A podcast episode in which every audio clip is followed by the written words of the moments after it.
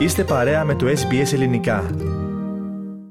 Ραδιοφωνία SBS, ελληνικό πρόγραμμα φίλες και φίλοι. Στο μικρόφωνο μαζί σας σήμερα με την επιμέλεια και παρουσίαση της εκπομπής είναι ο Θέμης Καλός. Συνδεόμαστε τώρα με την πόλη της Βρισβάνης.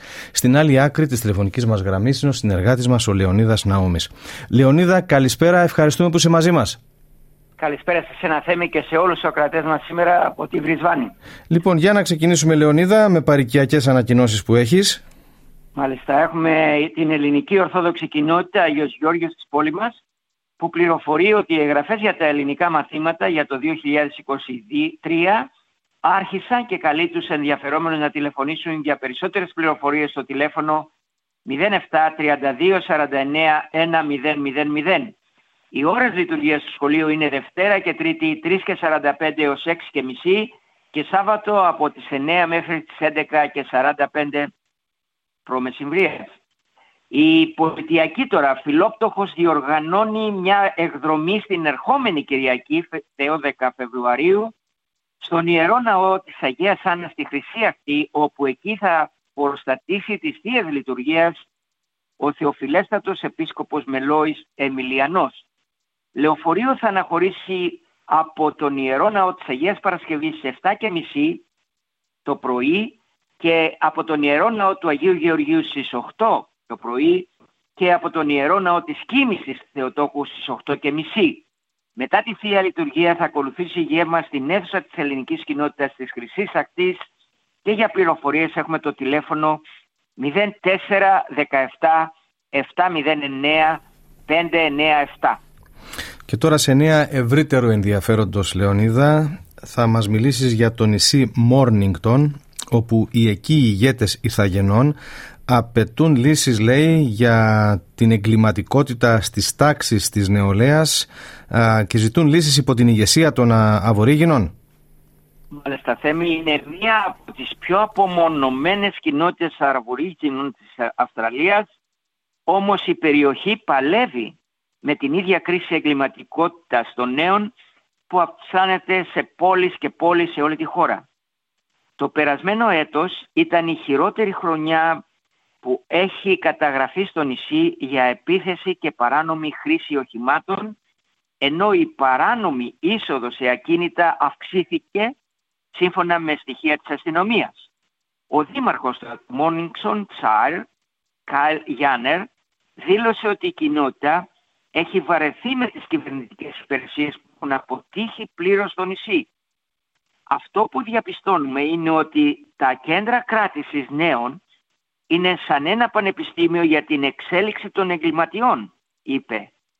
Χάσαμε το δικαίωμά μας να πειθερχούμε τα παιδιά μας σύμφωνα με την παραδοσιακή μας παράδοση και οι τρόποι ανατροφής των παιδιών μας δεν αναγνωρίζονται στο Αυστραλιανό σύστημα, ανέφερε ο κ. Γιάννερ. Η βελτίωση της ποιότητας ζωής και τις, για τις οικογένειες ήταν μια άλλη σημαντική πτυχή που συζητήθηκε στις συναντήσεις της κοινότητας. Δεν έχουμε καλές εγκαταστάσεις, στέγαση και υπηρεσία υγείας στο νησί για να εξυπηρετήσουμε αυτά τα παιδιά που βαριούνται και ουρλιάζουν για προσοχή, ανέφερε ο δήμαρχος της πόλης.